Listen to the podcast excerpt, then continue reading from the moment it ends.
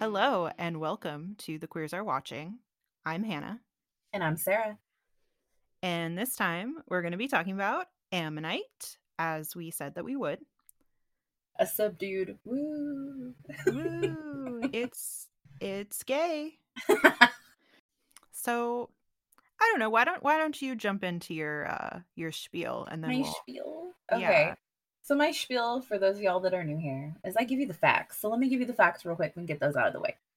Um, the movie's called Ammonite. It's rated R. Came out in 2020. It's a romance drama. It's two hours long and it's directed by Francis Lee, who also directed God's Own Country, which we also reviewed on this podcast. Um, the synopsis is Mary Anning, famous fossil finder and seller in the 1830s, finds a charged romance with a wealthy socialite. Um, the stars are Kate Winslet and Saoirse Ronan, and Rotten Tomatoes gave it a 67%, but the audience rating was 85%, y'all. And that is a huge disparity. So we'll talk about that when we get there. Um, IMDb gave it a 6.5 out of 10, and Metacritic gave it a 73%. So not terrible. Yeah, I didn't realize until after I had watched it that it was directed by the same person as God's Own Country. I don't know when you found that out, but Um, I think we had discussed watching it first, and then like not that long ago, I think I googled it to see what year it came out because I thought was it 2019 or 2020, and then I was like, oh, it's the same guy. So So I'll say up front that I think I- I felt kind of lukewarm about this movie. Um, but I didn't feel as harshly about it as some of the reviewers did. Some of the reviewers were like really, really coming for this movie. they went in on this bitch. Like they were like, okay, go off, sis. Like they really did not like it. Um, I thought it was entertaining. I liked it. I wasn't like a huge fan, but I liked it. Like And like, okay, I totally get all the comparisons to Portrait of a Lady on Fire, but it's also really not fair. And one of the reviews that I sent you, I can't remember which one, but one of the reviews did acknowledge like sucks for this movie that it came out like right after Portrait of a Lady on Fire because like obviously then it's going to get compared to it way more and yeah, let's be real, like it just wasn't as compelling. yeah, it definitely wasn't as compelling. And I don't know if that is maybe like not so much the writing, I think more the direction. And don't get me wrong, I do like this director, but I think something about the slow pace, like heavy writing of it didn't really match the tone of the direction for me. It was slow and as many people pointed out, it was morose. Mm-hmm.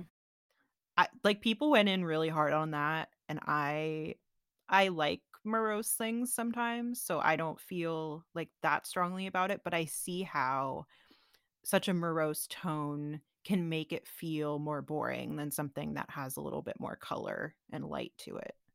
Yeah. I mean, it was still pretty, though. I don't know. I mean, we love a sapphic period piece, though. So, We do, we do love it. But that's the problem is like the reviewers were like, "Oh, it's another sapphic period piece," and that's it. And I kind of get what I it. wanted. Yeah.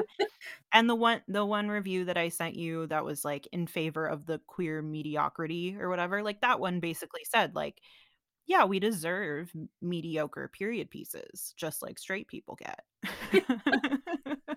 you accept the love you think you deserve, Hannah. Mediocre. it's about the equality, you know? I want equal shit, is what I want. I think there was a lot of really beautiful kind of metaphorical stuff going on in the movie, and that's like mostly what I can appreciate about it. It kind of elevated it a little bit.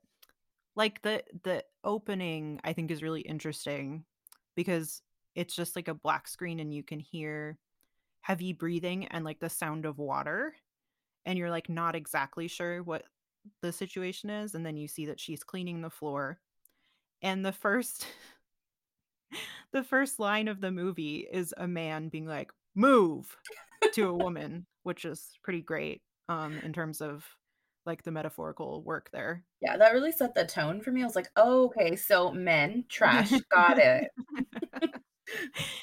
yeah i you know what i kind of liked though i liked that while charlotte's husband was not great he also wasn't like a total piece of garbage which i you know he seemed like just a regular annoying husband Yeah, especially for the time. Yeah, like, he was kinda goofy, he was a goofball, and just didn't really particularly care about her as a person, which seems, yeah, regular for the 1840s. Mhm. But he wasn't, like, a psycho, which sometimes I think they really play up in period pieces. Yeah. I will say that so when he was interacting with Mary and he was, like, fucking psyched about her fossils, I was like, "Okay." So he, like, respects her and she's used to men not respecting her. And so she was Mhm. like, "Alright, so I'm I'm gonna take it slow with you." And I was like, "So maybe he's not terrible." But then when they, like, went back and they were having him and his wife, who's Charlotte, were having dinner together, and he was, like, completely ignoring what she wanted, what she needed, and, like, ordering for her and just kind of like like, "Girl, like, you can't just with the plain fish, she'll have plain fish." I was like, "No, she won't, henny Like, she needs a little spice in her life, and she, like, didn't speak up for herself, and I like, then I was like, "Okay, he's kind of a dick." But then later on when, like, she, like just, like, she leans over to be, I guess, like, intimate with him, not necessarily have sex with him, he's like, "Oh, I don't think now's a good time to make another baby," which, like, revealed that they obviously, they don't have a child right now, so they lost a baby recently. So I think his way of, like, trying to help her get past the depression of that was, like, kind of coddling her and, like, keeping her away from society, whereas she wanted to be, like, a part of it, to not be sad all the time. Yeah, and that's also very indicative of the time period because it I did a li I did a little bit of extra research on this stuff because I was very interested in the whole, uh, sea bathing thing. I didn't Mhm. know a whole lot about it. Um, and, you know, we we all know how, uh, women were treated in general, and then we also know how especially depressed women were treated. Mhm. Um, they were, um, said to be experiencing melancholia, uh, which I I forget who said it, but I I it might have been the husband that was like, "Oh, she just has some mild melancholia." And it's like, "Oh, that's like a nice fun way to say she's really depressed." Mhm. He also, like, had a little shame when he said it, like, he almost didn't wanna admit it to Mary. Yeah, and it's because, like, it was kind of often thought to be, you know, something that could be fixed with particular, like, environments or behaviors, so in a way, it was like the blame would be kinda placed on the husband in some cases for, like quote, unquote, "letting" their wife get like that or whatever. Um, Yeah. so but the sea bathing thing, I thought this was really interesting. Um, it may be super boring to everyone else, but we'll see. So I apologize if it's boring. But at the time, people still believed in the 4 humors, which is phlegm, blood, black bile, and yellow bile. Uh, totally, like, made up, uh, way of looking at the human body, but whatever. Like, we do have we have blood and bile and phlegm, but that's not how that works. Um, so it was thought that if you were particularly melancholy or if you were introverted or you were cranky, that meant that you had too much black bile.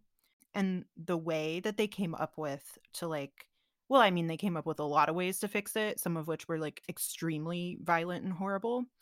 But one of the ways they came up with is, like, shocking the system by going into very cold seawater. They thought that would really, uh, balance out your humors and make you happier because that makes sense.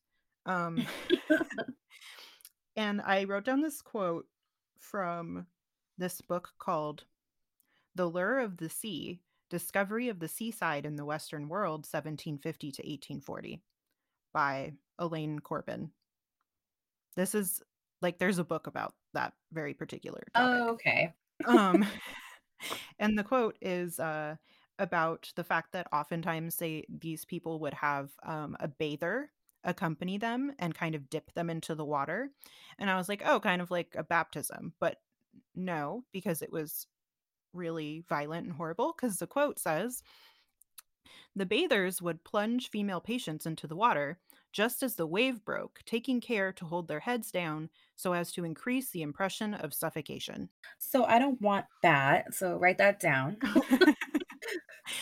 So, as you can imagine, people that would you know, people are depressed, they're struggling, they need assistance, and then they're like, "You know what we can do? We can, like, make you feel like you're drowning in extremely cold seawater.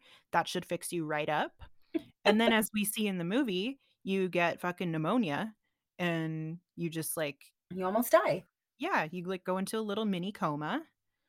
Um, and your husband doesn't come pick you up either. Yeah. He's like, "Wow, she must have like a really weak constitution. Seems like a you problem." Yikes. And like uh, I yes, this was like I think okay, so Mary died in 1847. I think that's when she died. So this movie had to have taken place sometime before that. So like early 1840s, late 1830s. I get that that was a long ass time ago, but in the 1950s, 60s, and even 70s, they did that whole like really hot and really cold ice bath thing to people in mental institutions. So they did the pretty much the same shit. It was just like in a quote controlled environment, and none of those things worked. So we haven't come that long away from that, y'all. And I mean there are still there are still people out here trying to cure mental illness with temperature.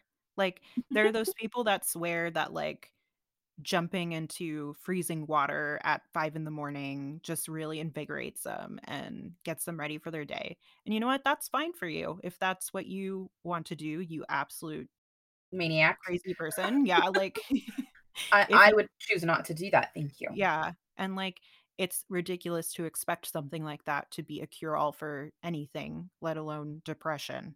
Yeah. Like I don't yeah, but for some reason or another there's like a thing throughout history that people thought that like you could just fix things with cold water, hot water, or a combination. Um, not so. I mean, that's all they had back then. So Yeah. And like for the time, that was definitely like the go-to would be like if someone was depressed, send them to the seaside. That was especially in England, they were like, that's how you cure everything. he was like, you've been prescribed uh sunny days and water. Also, like, where are these where are these sunny days you speak of? Like you're Yeah, he took her to the are? gloomy countryside. Like, take her somewhere else. Take her to France or something. Like, don't. Everyone knows that England is like anywhere in the UK is going to be gloomy as fuck. Like, no. Yeah, lots of fog. Like what what do you think this is going to fix? Um I do appreciate that the doctor that showed up later in the movie, like when they when they told him like oh she was prescribed sea bathing, he was like, "Oh yes, water torture." Yeah, Like he was like, mm-mm, mm-mm. Yeah, but then he also said like for a fever, he was like, keep her warm but not hot. And then she immediately like didn't listen to him and gave her cold rags and like cured her of her fever. I was like, you go, Mary. yeah. I I mean, I guess all medicine was just absolutely wild, but um that's like a that's a whole other That is another topic.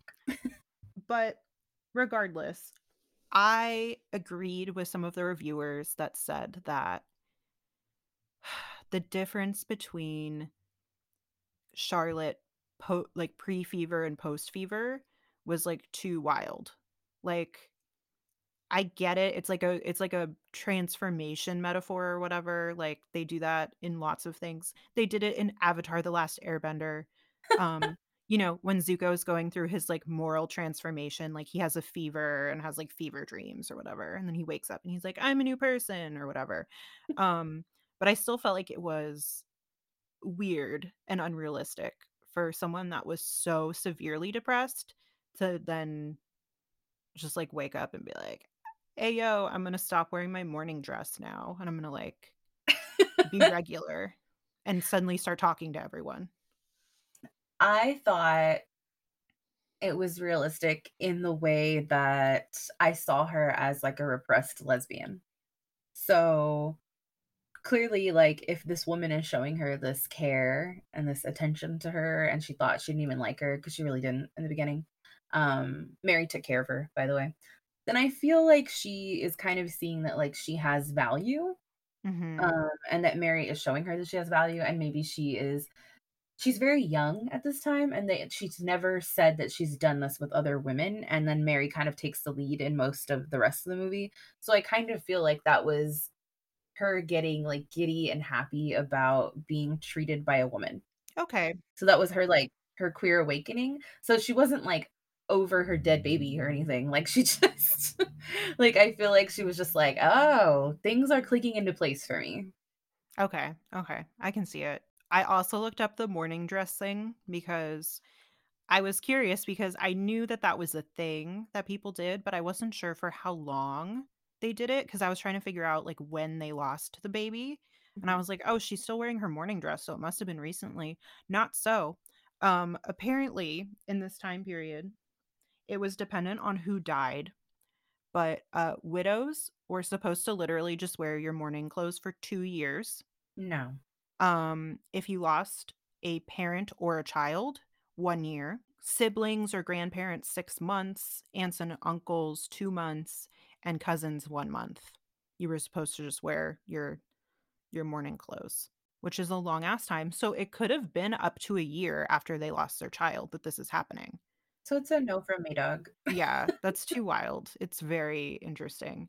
Like, yes, she can mourn for, like, more than a year, but, like, why do you have to make her wear the same clothes? Like, that's weird. It it's a very weird, like, social thing because, like, then everyone can identify that you're Mhm. that you've lost someone, and it's kind of it's kind of awkward. I don't like that. Yeah. Also, the article that I was reading about that pointed out that this, uh, was able to make the clothing industry a lot of fucking money because apparently y it was bad luck to keep the same mourning outfit, like, you couldn't even keep it in the house after your mourning period was over, like, you had to get rid of it. So then the next time someone died, you had to purchase another dress. Oh, no. So, just spending money. What if you're poor as fuck?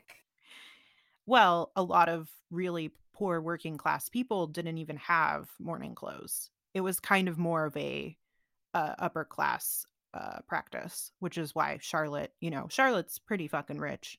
Yeah. Uh, so Mary does I just I realized that Mary's mourning dress was the same as her fancy clothes that she wore to the recital. Mhm, Yeah. yeah. So enough about, uh, the boring history stuff. I don't think that's boring. Okay. I hope our audience doesn't think that's boring. Yeah, I'm always I'm always interested in, like probably because I don't know very much about history. I know I've said this before on this podcast. I, like, took history in high school, and then in in my higher education years, I was, like, never forced to take a history class, so I know very little. So when I watch historical, like, period pieces, I'm always like, "I have no idea what's normal during this time period," so I have to, like, look it up and figure it out.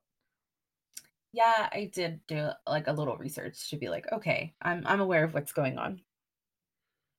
Can we talk about Mary's crazy ass mother?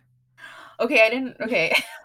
I didn't realize that was her mother until, like, he the Roddy was the husband's name, came and dropped off, um or he was, like, doing his little fossil tour with her, and he's like, Mhm. "Oh, the old lady in the shop told me you'd be here." And she's like, "My mother?" And I'm like, "Ooh, I thought that was, like, just some old lady you lived with because like, you have nowhere else to go, girl." Like Yeah, I was like, "Oh, my condolences," like, Exactly, like, what a piece of shit.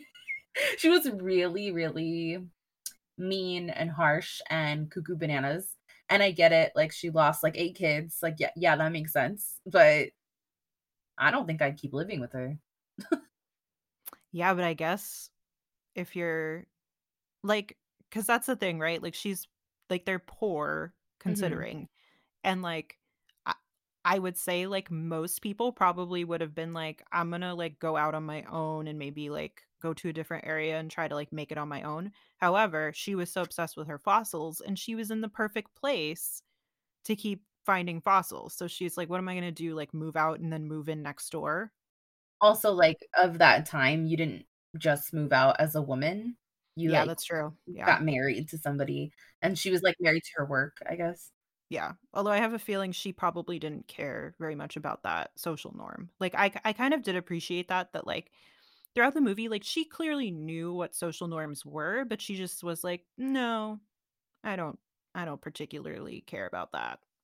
Yeah, and I like seeing her in this light because the only things I know about Mary Anning is that she, uh, found a bunch of fossils, and she never got credit for it, and she was really, really religious. So, I don't know how true this is but I like this retelling. Oh, I didn't that's interesting, I had not heard that she was really religious. She's so religious that, um, the people of her parish paid for a, like stained glass window that's about like giving to your fellow man. Um, and it's like told it looks kind of looks like a comic. It's told in like three strips or Mhm. whatever. Um, and it's in London, I think. Pretty sure Oh, it's still there. So okay. Basically, what I read about this interpretation is that there's like no evidence at all that she was queer per se. Like all of this is just based around the fact of like she was never in a relationship with a man that we know of. So therefore it's easy to like speculate and kind of like put the story in this direction. And apparently some of her descendants were like a little upset about this retelling because they were like Mhm. this isn't true. And the director was kind of like I never said it was true. yeah, he did say it's not a biopic. It's my interpretation of what her life might have been like. If she was queer, which who can say? Yeah. Um, one of her descendants was like, "There's no proof one way or the other, so I think this is fine." And she was like, "Good for queer representation anyway." And the other person was like, "No, that's not true." So I think that descendant might have been queer. Yeah. She might have been like, "Yeah, that's my great great aunt." She's family and she's family. oh, okay. So what about like the great fan fiction tropes of like enemies to lovers, the slow burn, and um, why don't we just share a bed? I wrote th- I wrote down and there was only one bed. and they were roommates. okay, look, I love it. Like, I'm sorry. Like, I know it was a slow movie, but as that stuff was happening, I was like, yes, I applaud you. Like, I was very happy about it. I hate that I'm saying this, but I I just needed a little more I needed a little more demonstration of the transition from enemies to lovers because I think that's what my issue was is it seems like one day Mary just stopped hating her and I didn't really like see a reason, you know? Like I like yes, the reason in and of itself could have been attraction, but Mhm. it seems to me she hated her so severely before that she would need a little bit more of a reason to be like, "Okay, I don't wanna murder you." Yeah, I think um, in a lot of ways, Charlotte was like everything like she didn't want to be in life. Like, she was really representative of that. And pulling her out of that and just seeing her as a person, I think she came to understand her a little bit more. But at the same time, yeah, I think I needed something to happen where Mary determined that Charlotte wasn't just like a spoiled little brat, Mm-hmm. but we never got that. So Yeah. that was a little lacking for me. But I will say that I watched some interviews with Kate Winslet and uh, Francis Lee, who's the director, and she was saying like that Mary um, was a very stoic person, and she was like known for that. So Mhm. I maybe we will just never get that from her. Like that was that's on her personality, and that's why they didn't include it. Yeah, that was another thing that reviewers really went they were mad about it. They were like, "Oh, like her like Kate Winslet's character is so flat and so blank." And I'm like, "That's a personality. Yeah, A lack of personality is a personality." Like because people were like, "Oh, I guess Kate Winslet's lost her touch or something." And it's like, "No, she was acting as a character who's very reserved and mhm. very stoic, Yeah, like she's very said." quiet, she's stoic. I think she has a quiet strength to her, and I think, like, if you've ever seen Kate Winslet act in anything, like, you know that she can put on multiple faces, like, this is clearly an acting job that she was doing, um, and then one of the interviews I I saw that she said, um, that she had to train herself not to move around a lot, because when she would do that, it would come off like she wasn't acting like Mary. Mhm. So, she's actually kind of like a hyper person, I guess, in real life. I can see that. And yeah, Mary was very still at all times, like a robot. I didn't think she was that boring. I thought she was I thought she was internally caged. I thought she was pinning herself in place on purpose, and that is definitely a personality. I thought she was inflicted by trauma, and I think that that is an interesting portrayal of that. Like, maybe it's not interesting to other people, I don't know. Yeah, that's the thing is like I didn't find I didn't find her character boring, as some people said.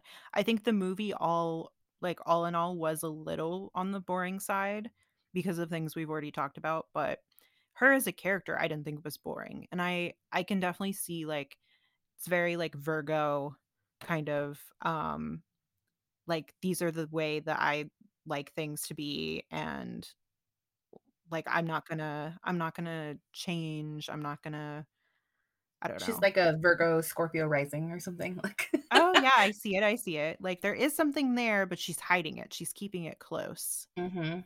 When they first hook up after it is after they go to the recital, and, like, she's, like, watching her, like, clean a fossil, and then they just start having sex, I was like, "Okay, girl, like, alright." I was like, in the kitchen? With your mother? Yeah, like and, like, her mother's already off her rocker, like, can you imagine that what that would do to her? Not that I'm, like, you know, Uh, yeah, not that I'm rooting for her mother, but Yeah, but at the same time, like, that just seems like a bad call. Like, just like, especially because you guys are sharing a room anyway, just go to your room. Exactly. Just go to your room and do that. They were like, "No, I wanna fuck right here in front of the water bucket." Like It's too wild.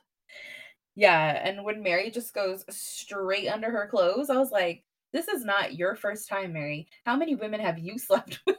Well, we know at least one because the way she interacted, I really liked the way they did that. We're introduced to this woman named Elizabeth because Mary goes to her to get a salve to help, um, Charlotte when Charlotte's sick, and it's this, like she's a she's a cottage core lesbian, like, she Mhm. Has her little garden and her little herbs, um uh, she's like a little a little English witch kind of thing. Yeah. And, like, their whole vibe is very ex-girlfriends, and, like, you pick up on it right away, even though they never say anything, like, at that point in the movie, you're like, "Oh, I see what happened here. Okay." and they do say it later, like, they make it clear twice. Um, she's played by Fiona Shaw, by the way. Uh, who is Aunt Petunia. Yes, who is gay in real life.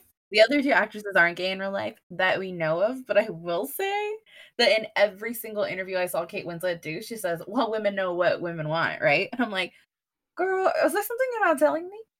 Yeah, and, like, people yeah, people are very quick to be like, "Oh, another movie with straight women playing queer women." I'm like, "Can you not assume that?" Especially, like sorry to be stereotypical, but look at some of the styling that Kate Winslet has in some, like, magazine photo shoots and stuff, and, like, yes, that could be just, like, a part of the styling of the times of, like, "Oh, we like a little androgyny," but, like, sometimes she really looks like a queer icon, um, Mhm, mhm, so I'm mhm. not gonna, like, draw too many judgments about her unless she would like to tell us anything. Kate Winslet, if you are listening, We're ready. uh, we're ready for you anytime you're ready to join the community. Um Although I heard that she is, um, a Woody Allen apologist, and I did not know that, and that upsets me. So, Ooh. I love her though, so I'm like, maybe she was, like, caught up in that, and then maybe she, like, sat back reflectively and was like, "Not so much on the Woody Allen." Yeah, there there are always actresses like that. I think to my knowledge, she didn't, like, die on a hill for him, she was just like, "Well, when I worked with him, like, he didn't do anything weird to me, and he didn't come Mm. off as weird." But, like, that's not really the best thing to say, like, your experience is not everyone's experience, Kate.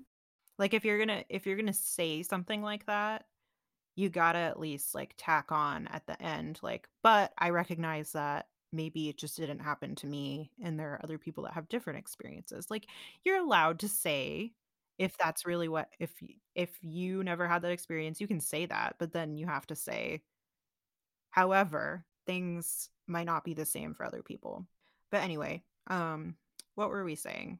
Oh, some reviewer was, like, talking about how, uh, Fiona Shaw was, like, the only good performance in the entire movie or whatever, and They're wrong. like, "Why are you so why are you hating on these performances? I don't get it." They Like don't want straight women, that's what it is. and they just, like so many people called called this film Oscar bait. I didn't think it was Oscar bait, but okay. It's not even nominated for a Golden Globe, so it's definitely not Oscar bait. Yeah, I thought people were, like, a little dramatic in their reviews. They really were, and I don't like, did it come out at a time where there was, like, a surge in social media where everyone was like, "Let gay people play gay characters," which I also support, but at the same time, I'm like, "Look, like, these are actors and actresses, and I believe that they can play people that they are not. So I'm not gonna like boycott a film for that. I would rather see actual queer people in queer roles. Yeah, I mean, my personal feeling has always been that it's it's far more important for trans people to play trans characters because it's a it's it's it's a little different. Like, I can't really say how, but it just is different. Yeah, I agree. And I think that might be something to do with the physicality of it, Yeah. maybe. Uh, And also, like, I think it's important to have queer people write queer stories. So, like, in this particular case, the man who wrote this story is gay and he refers to himself as queer. So he's not sapphic, but he is a queer person. And then also he let uh Kate and Saoirse write their own sex scenes. Yeah, Yeah. which I think I think that came through Yeah. because it it didn't feel like it was, uh it didn't feel like it was directed by a man. Not that not that a gay man would have the same exact kind of, uh, male gaze, but it still felt, uh, more woman-oriented, I guess. Yeah. And they like routinely like often said like they were like, "Oh, well, how did you feel about the sex scenes or whatever?" And they're like, "I felt safe. I felt Mhm. like I was in a good environment. Like I never felt like I was being exploited or taken advantage of or they came up with them together and they had multiple times said that they felt really close to the director that he was able to like listen to them and like not take it to a place where it shouldn't go. Mhm. We wanna hear more of that, certainly, because 'cause we've heard a lot of really scary stories about people filming queer sex scenes. Blue is the warmest color. Yeah, We're not going to review that, y'all. and, like, even I forget which review it was, but some reviewer was like, "This is nowhere near Blue is the Warmest Color and other similar films," and it's like, "What? Because the women weren't pressured into, like, weird sex scenes that they didn't wanna do?" Like And there was, I think, quite a bit of sex in this movie that I was kind of surprised by. Yeah, this I mean, the scene when they're in their bedroom, like, that's pretty wild. That's pretty Their wild their for goodbye sex. yeah, Yeah. that was intense. I was like, okay, well, so we're watching this. Don't watch this with your parents, y'all. yeah, um, that was there were so many moments in this movie, though, where I was like, "Y'all are so dumb, like, why do you do this?" Like, at least they went in the room. I would've fucking put a piece of furniture in front of that door. I would've I would've been like, "No one's walking in on this." And then she's like, "Okay," leaning against the wall, moaning against the wall, "Okay, but, like, maybe quiet it quiet it down a little bit." She does tell her to shush in the beginning, but then she's like loudly screaming into the wall.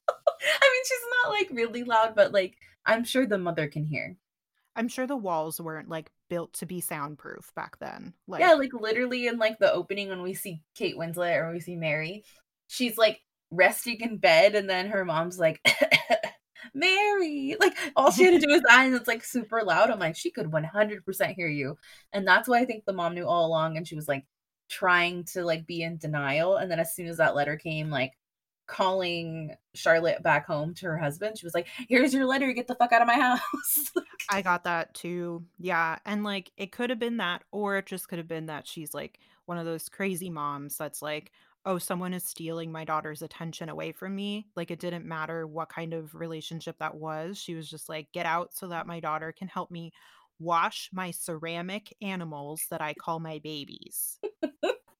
there was one for each dead kid, all right? I it's still fucking weird. And that was the last of her. In real life, the family all found fossils together. So, like, the mom and the dad, she actually had a brother who was older than her who lived, but he, like, moved out and, like, I think he did, like, carpentry or something. I don't remember. And then her. Um, and then she stayed there because she got really involved in fossil finding when she was, like, 11 and she found that plesiosaur that was, like, completely done. Her brother actually found the head and she found the body. So like they found it together as a family. Um and then like she continued to find other stuff. Like I think she found like the first pterodactyl to be found in the UK or something like that. Um which isn't mentioned in here, but um and then her dad died when she like sometime after that So I think her mom was like, "This is legit- legitimately all I have left is you. So you cannot leave me to go be a lesbian." Like she was very upset. But then she ended up dying. So like I saw it coming. She had TB. I thought she was just gonna like die in her sleep though, not like fall down the stairs. yeah, it was wild. I was like, see, she dropped all those fossils. oh my gosh. I thought it was I thought it was interesting that I don't know what you felt like the age difference was between Mary and Charlotte, but I felt like there was a little bit of an age difference. Um, Mhm. I'm not sure like that could have been mostly just like the difference between like a working class person and like someone that's been very well taken care of.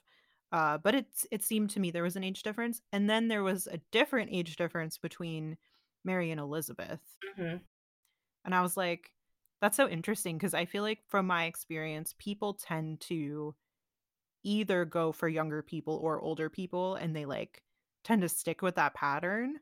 Mhm. Um, I guess so for the time, if there was another lesbian around, you just uh you were like, I don't care. Yeah. I was kind of trying to reconcile that in my mind to be like, yeah, that she was the only other lesbian in town. Um, but a little bit of it seemed like, especially in the beginning when like Elizabeth is like, Are you sure you don't want to come inside? Like she keeps like trying to go to Mary. It kind of seemed to me like she had groomed her and that that was maybe Mary's response to groom someone else. Mhm. But like luckily the way the romance kind of like went with Mary and Charlotte, it didn't feel like she was grooming her. So Yeah. I th yeah, I think grooming would be way too strong a word. Even even for the Elizabeth Mary situation, like we don't know exactly what happened, but it seemed to me I don't know. It's it's interesting that like in the 1840s you could have this very this very contemporary experience of seeing your ex at a party and like freaking out and going out back and needing a cigarette really bad because mm, you're just and like, seeing "Oh, her talk to your new girlfriend. yeah." I mean like, "Oh fuck." Like I don't I don't want this. Like, is there anything more uh sappically dramatic than seeing your new girlfriend talk to your old girlfriend, you having a panic attack, running away from the party in the rain, and then when she gets home pretending like nothing's wrong? She was really just over here writing her sad poetry. It was very sad. She abandoned her girlfriend at a party with strangers and just said, "Enjoy walking home in the rain by yourself." Right. To somewhere you don't live. Like she was living with her at the time. Like, that was super bitchy and self-centered, not gonna lie. Yeah, I was like, girl. But like again, like this is where the interviews came into play. Uh Kate Winslet said that there like when she did that scene that she felt like she was playing someone who didn't understand how to love and how to be in a relationship Mm, and that mhm. like seeing Elizabeth and Charlotte talk and laugh and stuff was unsettling to her because she was like, "Oh, well that means our time talking and laughing is over and I have to go home and sit in a puddle of sorrow and be fucking sad about it." Instead of being like mature about the whole thing. So it was just like her inexperience in love and relationships. Okay, so it's like a little bit of like an anxious attachment style situation where she's just like, "Oh, like, if you like another person that much that must mean that I'm not special." Yeah. And it's like, "No." But still, like, the least she could have done is been Was tell her that she was leaving. yeah, be like, "Hey, I have diarrhea," or whatever. Like, "I gotta I gotta go." It's true because she did say she was going to the restroom in the beginning, so she could have been like, "Oh, I don't feel good, I gotta go home," instead Yeah. of being like, "I'm jealous sitting in the back, and then I'm gonna ditch you," and the doctor that, like, totally wants to bone me. That that was kind of a funny scene when the doctor was like, "Here's your invitation to my party." And she's like, "What about my girlfriend, though? Can my girlfriend come?" He was like, "I guess." So I did find this a little more I don't know, something about the story was easier to swallow than Portrait of a Lady on Fire because I think with Portrait of a Lady on Fire, it's like we just sort of like are expected to know that some things end tragically and there's always going to be like a question in the air. But like with this, there was a conclusion. Like Charlotte tried to integrate Mary into her life to be basically her little like puppet and keep her class status And obviously Mary wasn't going to go for that. And she tells her like you don't you don't understand me at all. And it's true. Like she doesn't understand her and she cannot keep her place in society like she wants to. And all the things that they enjoyed were, you know, in a vacuum. They were away from everybody. They got to be themselves away from everybody and not everybody is going to choose to maintain that level of authenticity, I think, when they're introduced back into society. So I felt like it was more conclusive.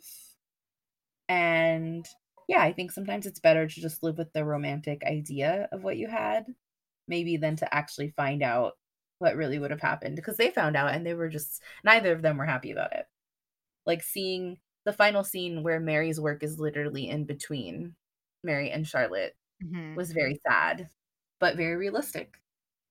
It was a great shot. It was a great shot to end on. Although I think my impression was that it was almost more open-ended than Portrait of a Lady on Fire. Because in Portrait of a Lady on Fire, like, they have gone their separate ways, and, like, we know I forget what the characters' names are, but that one chick made her decision to, like, live a very particular kind of life, like, we can see she's with a man, like, it's Mhm. over, it's done. But I feel like in this one, although I think in all likelihood they parted ways, there is kind of a question to me because she showed up at the museum exhibit. And I think even though there was her work between them, I think that there's a possibility that their relationship wasn't completely over at that point. Like even if they never like actively had affairs again, it was kind of to me like, oh, they might have kept in touch. Like they might have still maintained some kind of friendship.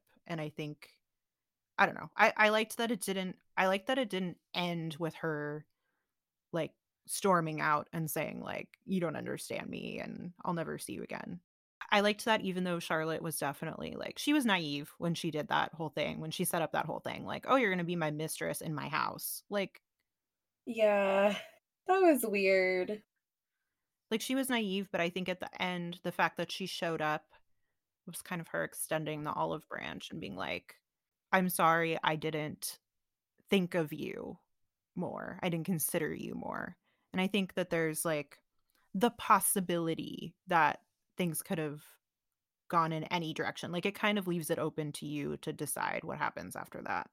Yeah, I mean, I definitely see what you're saying. I I personally don't feel like they pursued anything just because I feel like Mary would never wanna live that life. I'm not saying that Mary would have moved there. I don't think that happened at all. But I think maybe there were other affairs that lasted like a week or something. Like she's like, "Ayo, my husband's out of town." Clearly, the she's very confident that her maid doesn't give a fuck, which I think is very bold of her. Yeah, I think she was very confident. I think that was maybe showing her as a rich person to be like, "Oh, the maid's gonna do whatever I say because I pay her, so what does it matter?" Like, if I tell her don't say anything, she's not gonna say anything because that's her job. That's still too wild to me though, because like knowing the repression of 1840s London and the obvious homophobia and religious stuff that's going Mhm. on. Like, I don't think that you can actually make that bet that like like yes, money is important, of course, but I feel like probably like 50% of people would be like, I don't care about money. I am on God's side and God is upset with this. So, I thought that was absolutely bananas that she ran in and kissed Mary on the lips. Yeah, I was like, "Why didn't you dismiss her first? I was like, uh, like she wanted her to see, which is like leave her out of it. I don't like that. I don't think she wanted her to see. She just, like, was acting like she didn't care, I think. I wrote down maids have eyes, Charlotte, but And the maid clearly she made it very clear that she had eyes. She was like, "Mm, okay, Annie, I'll leave. I know what's going on here." you know, you know that there was one time during this movie when I was rolling my eyes. The blood in the handkerchief. Why are you rolling your eyes with the blood in the handkerchief? Because I like I get that that's the easiest way to show on screen that someone's dying of tuberculosis or whatever, but like it's still it's so like I got it. I got it with all the coughing. Like I already knew. Like you didn't have to be like, oh no, it's red. Like, they always they show it to the camera. They wanted to be sure that you knew. To me, that's one of those situations where I'm like, "Just trust your audience a little more. You trusted us to to figure out other stuff. Like, why is this, like, I have to do this cliché thing in order for you to understand that she's dying?" Like, "No, I got it. Thanks."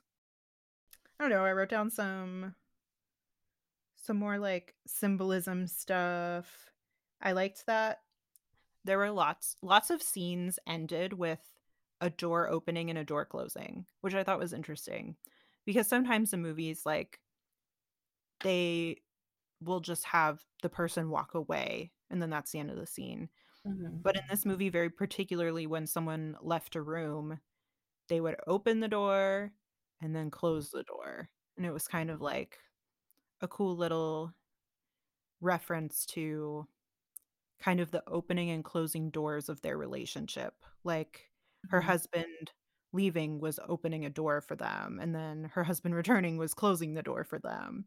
And it's like, ultimately, these women have no agency in when doors are opened or closed for them. It's it's up to the men, which I think goes hand in hand with the thing at the beginning of the movie where it just starts with a guy saying "move" to a woman. So Move. Yeah, I was like, "Oh, okay. That's where we're going with this."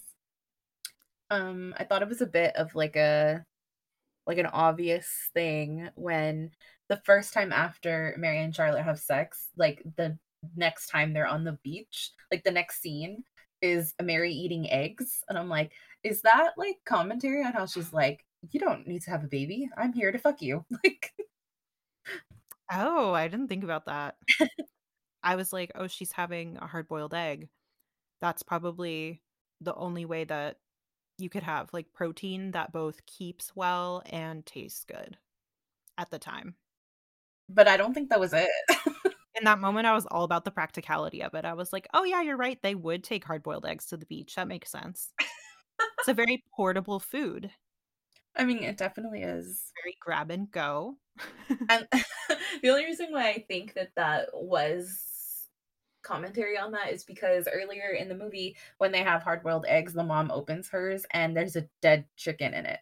Mhm. So, like, that was like indicative of like her losing all her dead kids. Yeah, and then when uh, Charlotte's still in bed and Mary's sitting with her and she says, "Oh, do you have any children?" And Mary says, "No children." And she says, "Oh, I'm sorry." And Mhm. Mary's like, "Why are you sorry?" There she is munching on those eggs, like, fuck them eggs. Like, she "Fuck them kids." Yeah, I love Mary. She's an icon. I really appreciated that. I think we don't get enough of that character in those in those period pieces. Like, mm-hmm. even when someone, like, obviously wouldn't want kids, they're very rarely given the opportunity to say that outright. People can barely say that today because people will, like, attack you and be like, "You'll change your mind," or like, Ugh. "Well, what's the point of being alive?" Or something wild like that when you're like, "No, thank you." I think that's why we're shown that um, Charlotte loves babies so much. Like when she's talking to that woman in town about her baby, it just it's very obvious that she still wants kids. And no matter what kind of relationship she has with Mary, her very first queer experience, it seems, um, I don't think she would ever give that up, like the ability to have a biological child or her money and her class status to be with Mary. Yeah, and I think it's like It's it's kind of it's a it's a storyline that is actually very, like, easy easily translatable to today, which I think is, like uh, like, that's an aspect of this movie that I thought was a little bit fresh because I think usually when we when we watch period pieces, it's kind of like it's like a story that, like, doesn't really apply anymore kind of thing, but, like, mm-hmm. in this case, it totally applies because there are always relationships, whether they're queer or not, that, like, you have to make a choice between what like, what matters to you in your own personal life versus what matters to you about this relationship, and you have to, like, choose between your job and your relationship or location and your relationship and all of this, and it just it feels very, like I don't know, I like the fact that it can be applied to modern day relationships too. And that's something that the director had said in an interview that he appreciates coming out stories so much and he thinks that there is a great significance to them and he loves them, but that wasn't the goal with this movie. With this movie, he really wanted to show um a relationship between two people of the same gender that have their own trials and tribulations that don't necessarily have to do with that. And that is part of why he liked that they were like in such an isolated place and they could experience their relationship in that way. And like they clearly weren't untouched by the ideas of the time, but they were able to sort of like experience each other Mhm. in ways that um like a coming out story of a period piece would not. And he felt like you were able to really see what their relationship was, that their choice was about their relationship and not about their role in society Mhm. necessarily. Yeah. Yeah, which is like another thing that reviewers like really hated or seemed to hate was like how much gender commentary there was, which I'm like, how do you get a- around that when you're writing about the 1840s? Like how exact like what exactly did you want them to do? Like cuz some of the reviewers were like, yeah, it just seems too obvious to like make all this commentary about women's place in society and what they're expected to do. I'm like, you could talk about that today. Like wh- you could talk about that Yeah. anytime and it'll apply. Like why are you mad? Why are you mad, bro? I, I feel like the reviewers went into this movie and they're like, I'm gonna see something modern. Like what? I'm gonna see something subversive and edgy. It's not edgy. Maybe to people that aren't accustomed to queer sex scenes, like, maybe that would be edgy to them, but that's about it. That's the edgiest part. I mean, it was no spit in my mouth, but Hey. Yeah, right. Ah, this is one of those times where I wish that we were doing a YouTube channel instead of a podcast because Hannah turned to look at her notes. And as soon as I said that, she turned back around and was like, Hey, like her eyes were as big as dishes. I just want you to know. Calling me out. I thought this was a safe space for me to, like, have whatever expressions and no one could ever know. No, we have to let the audience know. You are exposing me. It's very important that they know what kind of person you are. Okay, so I just really liked that scene, alright? Mhm, mhm, mhm. What was that movie? Disobedience? Disobedience, yeah. Yeah, okay. Um, what was I gonna say? Oh, this is just, like, a really random question that I have for you. In the beginning, when they show Charlotte's husband undressing, like, what was Mhm. that about? Like, what was what was going on there? It it felt weird, like, I wasn't sure what I was supposed to get out of that. I mean, for me, it was more about her reaction to seeing him undress. like, she looked away. I was like, "Bro, you're married. Like, you've clearly had sex because you have a had a miscarriage, so why are you looking away?" And then when she, like, was going to engage with him in anything, I don't even know what that was, like, he, like, pushes her off. So, for me, that was, like, her kind of being ashamed or not attracted to the male form. I that's when the scene started and he started undressing, that's what my expectation was because generally in films like this or even modern things, it's like the guy undresses and then we're supposed to like look at the woman and see her reaction and it's supposed to be like, "Oh, she's having like a lackluster reaction or whatever." Mhm. However, the way that the scene was shot was very like, I felt like we were supposed to be objectifying him and attracted to him, and I don't know if it's, like, the gay male director just, like, showing his, like, true colors and being like, "I can't possibly film a man undressing without, like, slowly panning over his arms," but, like, I I was confused by the direction of that scene. I was not sure what we were supposed to think, but going off of what you said, I do think it was it ended up being an interesting reversal because when that scene started, my expectation was that, like, he was going to try to force her into sex and she wasn't going to want it. Yeah, I had the same same thought. Yeah, which was then interesting to see her approach him and him be like, "No, not right now." And she was clearly hurt by it. Whether or Yeah. not she's actually sexually attracted to him, we don't know. And I think that might have been her wanting a kid, wanting to move past that mourning period and just get another child and to be secure in that life. Because Yeah. clearly he's been like disenchanted by her melancholia. Like Mhm. he literally like is like pissed off at her and he's like, That's enough. I want my funny, witty wife back. And I'm like, Okay, bitch. Like Oh, just another, um, like, very obvious kind of metaphorical thing, um, which, you know, as we are metaphor sluts, uh, we can appreciate a good metaphor even if it's really obvious. But I loved, like, the different contrasts between the first scene of her sea bathing versus when she and Mary go into the water together. Mhm. Because it's like the first time it's all, like, cloudy and overcast and the water's very turbulent and scary, and she's literally in the bathing box, which is, like, a confined space, and Mhm. then, like, later when they go into the water together, it's, like, the only sunny day that we see. Yeah. It's all sunny and beautiful, and the sunset is, like, super nice, and the water's, like, super calm. They just go in, they're, like, having a grand old time. Mhm. They're like kissing and playing and stuff. And when she did the bathing box thing, she was alone. Like she was out there, it was gloomy, it was dark, the waves were taking her down, and they like panned out to the box and no one was there. And the guys wheeled her out there. They left her there. Like, what if she fucking drowned? I mean, that would have been more desirable to them than them seeing her without her clothes on. That was, like and, like, yes, she's wearing clothes, obviously, but, like, it was so inappropriate for anyone to see someone in that situation. I when I was reading about the the bathing box thing, like, literally part of the point was that so the they would leave the box there so that it would block anyone's view from the shore. So, like, they couldn't see the person standing there.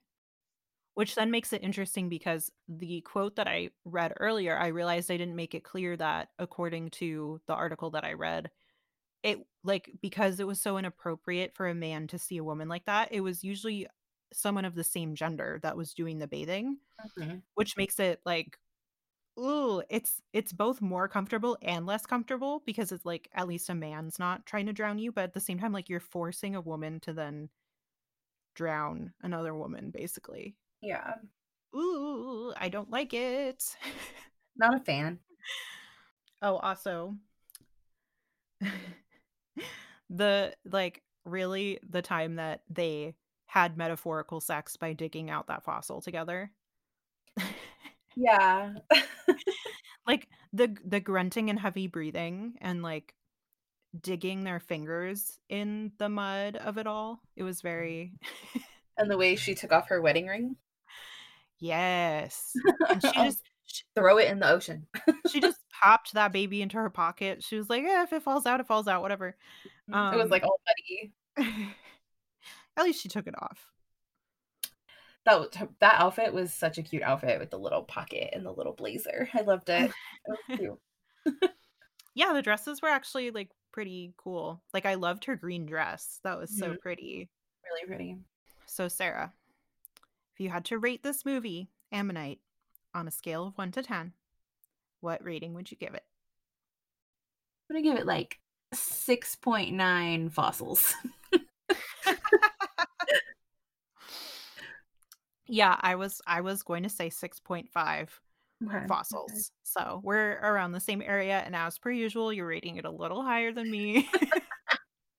I didn't wanna give it a 7. A 7 was too much, but a 6 kinda felt low to me. Yeah, yeah.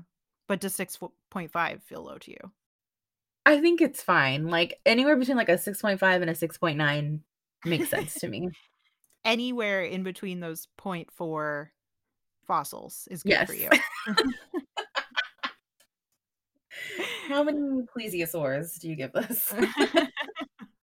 Um, have you watched anything queer lately? Um, this is gonna sound, uh, like you're gonna immediately know how behind the times I am, but then in this particular case, Sara is further behind the times. Um, What? but I've been watching Schitt's Creek, Oh. and, like, I tell everyone this because I was really resistant to watching it. I watched, like, the first couple episodes of season 1, And in a similar reaction that I had to, um, Parks and Rec, I was like, "Why is everyone hyping the show up so much? Like, it's kinda whatever." Like, there were a couple funny moments, but overall, it wasn't that great. But once you get into it, it's really funny. It's really funny. It's just the kind of thing where you have to get to know the characters well enough to think that everything is hilarious that happens to them. Um, and there is very sweet queer representation on the show that I that I love and is dear to me. um, and I'm sure everyone knows this already. Everyone has watched Schitt's Creek but me and Sara. Yeah. I I tried, I just didn't like the first episode, so Yeah, I I would definitely encourage you to go back to it, especially because it is it's the perfect show to have on in the background while you're doing something else. Like, if you're folding laundry or whatever, like, perfect. You don't have to look at the screen all the time. That's the best part. Okay. I'll give it another try, but I think much like Parks and Rec, I'm gonna have to make it through the first season Yeah. and then really appreciate it, Yeah, so once you power for through the first season, it really gets better, um, because I think the first season, they were really struggling to settle into a tone. It felt kind of unsteady for the first season, and then they, like, really found they found the tone they were going for, and they stuck with it, and now it works. So, um, have you watched anything? No, I haven't watched anything queer at all. I watched Avatar: The Last Airbender recently because I've never seen it. Um, the other thing I started watching is season 2 of The Umbrella Academy, and I'm, like, 3 episodes in, I haven't watched that much of it. And I finished, uh, Chaos: The Chilling Adventures of Sabrina. That has some queer characters in it, but I don't remember any queer characters in this season for whatever reason. Yeah, you said you said Umbrella Academy, that's queer. Yeah, it is. So but yeah, I haven't got super into this season, so I can't relay anything yet. Maybe next episode. I'm trying to think if I've watched anything else. Oh this isn't queer thus far, and I don't think at all, but, um, I'm 2 episodes into The Stand, the 2020 remake. It's fine. It's hilarious watching it with my mom, though, because she is a huge Stephen King fan. She is a huge The Stand fan. That is her like, that's her favorite book ever. She is obsessed with the movie that came out in the '80s, '90s, I can't remember when it came out, but Rob Lowe's in it, that's all I know. Um oh, and Molly Ringwald, I think. Anyway, she like, every time she has a problem with it, and I'm, like, trying to suss out, like, what her objection is, it's always, like, essentially, it's not the original movie. Like, that's that's her that's her problem. Okay. And I'm like, "Okay, so it's not going to be the same." And she's like, "They changed that. They changed it. They changed that scene." Like, yeah, it's new, so Yeah, they're not they're not, like, being Disney and just making a shot for shot remake, like, they're changing it up a little bit.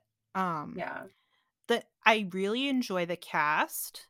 I don't really particularly care how much they changed things from the book because I didn't particularly enjoy the book. I don't know if it was just where I was in my life. I was also trying to read the unabridged version at the time, which is a bad call because Stephen King already makes shit too long sometimes, and this was, like, 1,100 pages of being bored and irritated by characters I didn't like. They've made the characters much more likable in the show. Um, but it's also it's one of those weird things that shows are doing recently where, like, the episodes vary in length, which I it sounds like a good idea on the surface, but I think in this case, like, they needed to be restricted to one-hour episodes. Like, the one we watched last night, literally, it was just, like, 65 minutes, but it was 5 minutes too long, you know? Like, it Mhm. just there was extra stuff in there that should have been cut, and I just was like, "Get out of here." Um, so anyway, I don't know, could get better.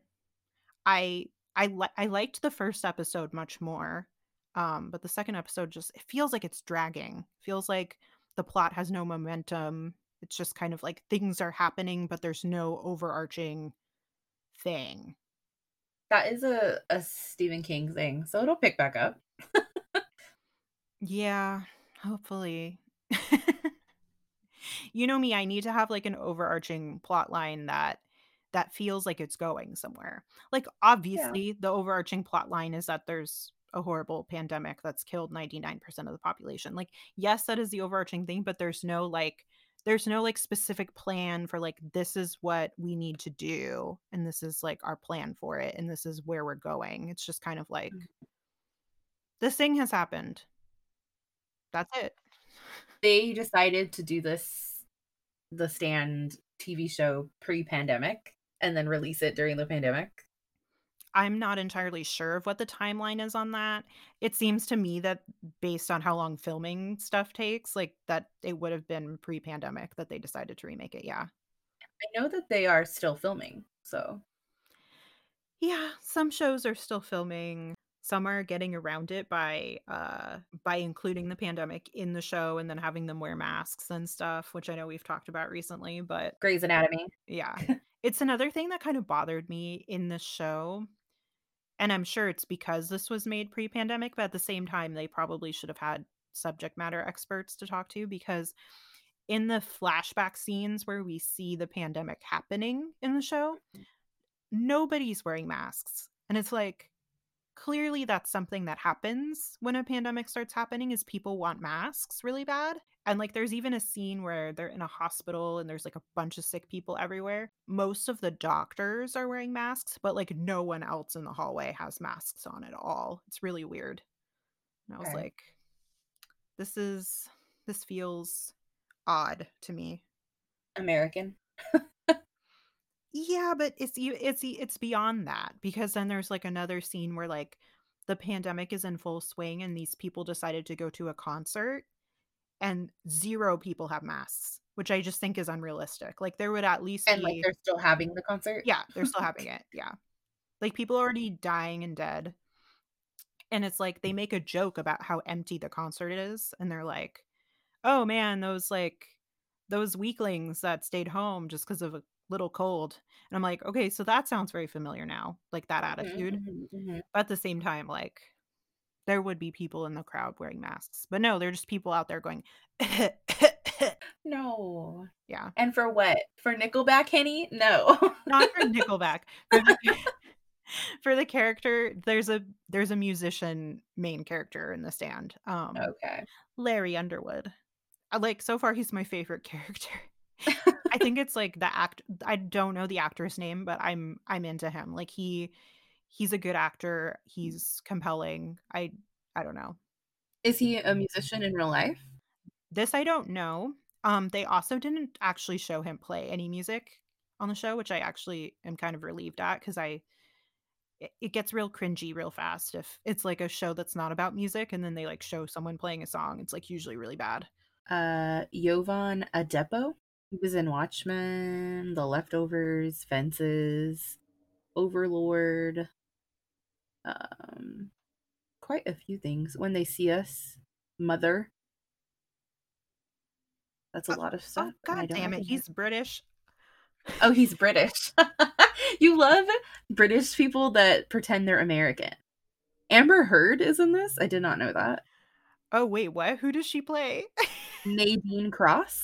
Oh, that's Amber Heard. Yeah.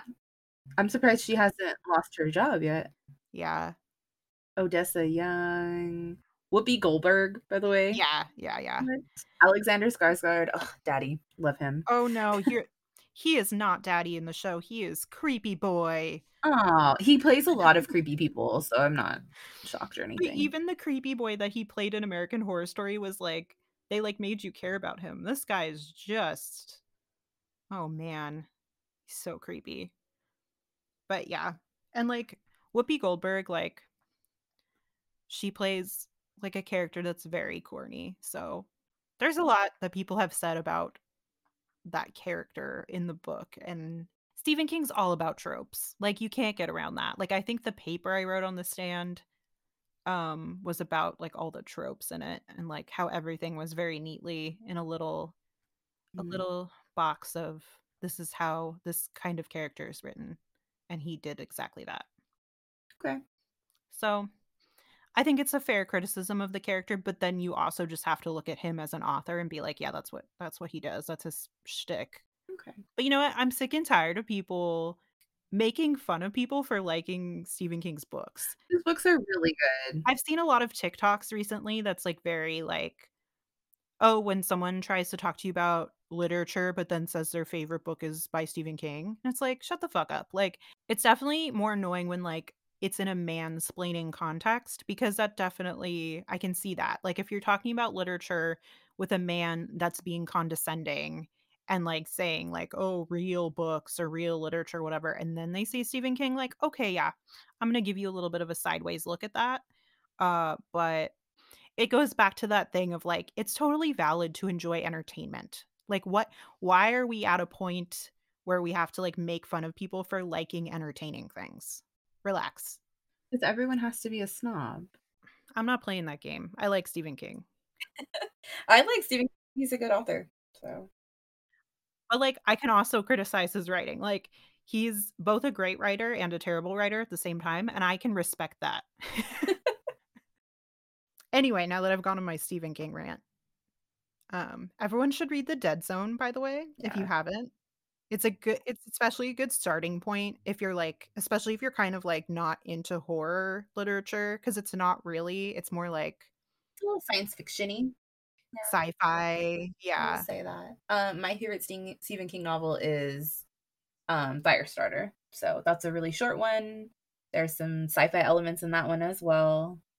I need to read that one. So good. It's very short, I will lend it to you. It's in my bookcase somewhere.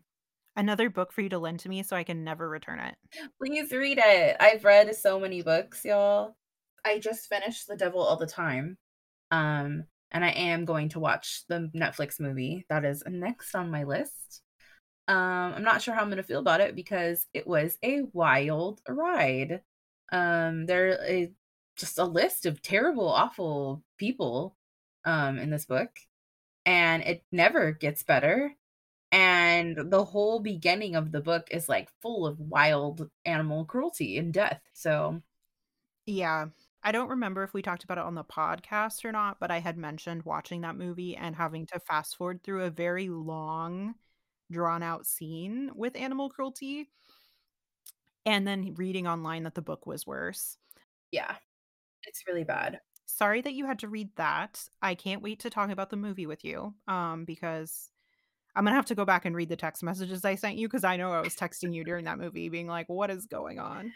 Yeah, it it's a strange one, I can't even imagine it as a movie, so I'm preparing myself for it. Um, I will say, though, I really loved the way it was written, it was a page turner, I read it in 1 single day. Um, and it it's so bad, like, the characters are terrible, like, everything that happens is disgusting and awful, but I could not stop reading it. Like, I started it at work, I got off early that day, I went home, I smoked a blunt on my porch, and I finished that book. Like, it was a great day. Sara, you do drugs? I mean, no, I did not. I sat on the porch. Well, I would read that book if not for the animal cruelty, like, that's an automatic no for me, so It's really hard, like, I could maybe just, like, gently describe it to you, and you could skip that whole part. Like M'kay, maybe, perhaps. it's like a 100 pages, like, it's But I have a 100 books to read that I have sitting true. around, so I should just read them and shut up. That's very true. Um, if you wanna read The Woman in the Window, that's also gonna be a Netflix movie. I read that, very good, I liked it, Amy Adams is gonna be in it. Oh, I love Amy Adams. It's I know you do. It's a little predictable, but I also kinda loved it, so Okay, okay. That is a, uh, crime novel, by the way. Crime? Mhm. I love crime. We don't actually love crime here, disclaimer. For legal purposes, we do not love crime. But also, be gay, do crimes. That's right. What else did I read? Oh, Daisy Jones and the Six, there is a queer character in there, but they're hidden. Um, but that was a really, really good book, you should read that. This is a book podcast now. A We've book podca well, that's because I that's what I'm doing lately. Uh, The Vanishing Half, there's a trans character in there, that's a good fucking book, like, start to I've heard finish. stuff about that book, okay. So good. Um, Aristotle and Dante discover the secrets of the universe, YA gay Very good. Recommend. It Slap. Is it as great as everyone hypes it up to be on Tumblr? The Aristotle one? Mhm. Um, Or is it just kind of, like, good? it's good. I will say it's it's just good. Maybe even very good, but not like the best of the best. It is really philosophical. I think it really it's it's it's expecting a sequel, by the way. I think it hits on a lot of things that you don't think of as things that teenagers think of, but it's pretty deep, I will say. It made me cry like twice. That explains why Tumblr's so into it then, because they're like, "Oh my god, I'm so deep. I love this book. It gets me. It gets how deep I am." Exactly. And, like, I'm also making fun of myself in this moment, I need you to know. Like, I'm not excluding myself from the Tumblr demographic of, like, people that think they're deeper than they are. We're all hanging out together on that website, so Um, Signal to Noise by Silvia Moreno Garcia is really good. She also wrote Mexican Gothic. If you've read that one, that one's getting really popular lately. No queer characters in that, but still really good. Um, the other one I read that has a queer character in it, has several queer characters in it, is Cemetery Boys by Aiden Thomas, and it's really fucking good. It was a really sweet YA story. It had like a really rich background. Um, there's like Latinx people and there's like a blend of cultures and brujeria it's really interesting and I thought it was really sweet. And one of my friends just picked it up, so I can't wait to hear back from him about it. He'll read anything and he'll watch anything gay. So shout out to Rob. I love you so much. Um, he's probably Rob, listening. I just learned recently that you're a listener. We love you. Thank you for listening. Yes, thank you. We appreciate you and our other 5 listeners. They're all our friends. It's just Rob, Jordan, Tyler. Like who, else listens? We I mean, we joke about this, but, like, we get other listens. I just like, we don't know who they are. They So, you never know, talk to us. you who are listening right now, we appreciate you too, not just Mhm. our friends. We appreciate you more than our friends, to be honest. Yeah, because like, there are our friends, they have to listen, right? That's Like, true. They have to love us. they have to be like, "Oh, yeah, my friends have a podcast. Ooh. Groundbreaking." Alright, we're not 100% sure what we're gonna watch next. I have an idea or 2. It'll be a surprise. Other than that, hope everyone is staying safe and as sane as humanly possible, given the circumstances. Keep washing those hands, wearing those masks, even if you got the vaccine. We need everyone to be vaccinated so that Sara and I can, uh, be together in person. So we can hug once again. Yes. So even if it's not like, you're not really trying to end the pandemic, like, you at least want us to hug, right? Like, that's that's really what it comes down to, right? Thank you so much for your service. We really appreciate you. We're losing it a little bit, so I think it's time to sign off. You're right. Um, so until next time, please remember the queers are watching. Bye.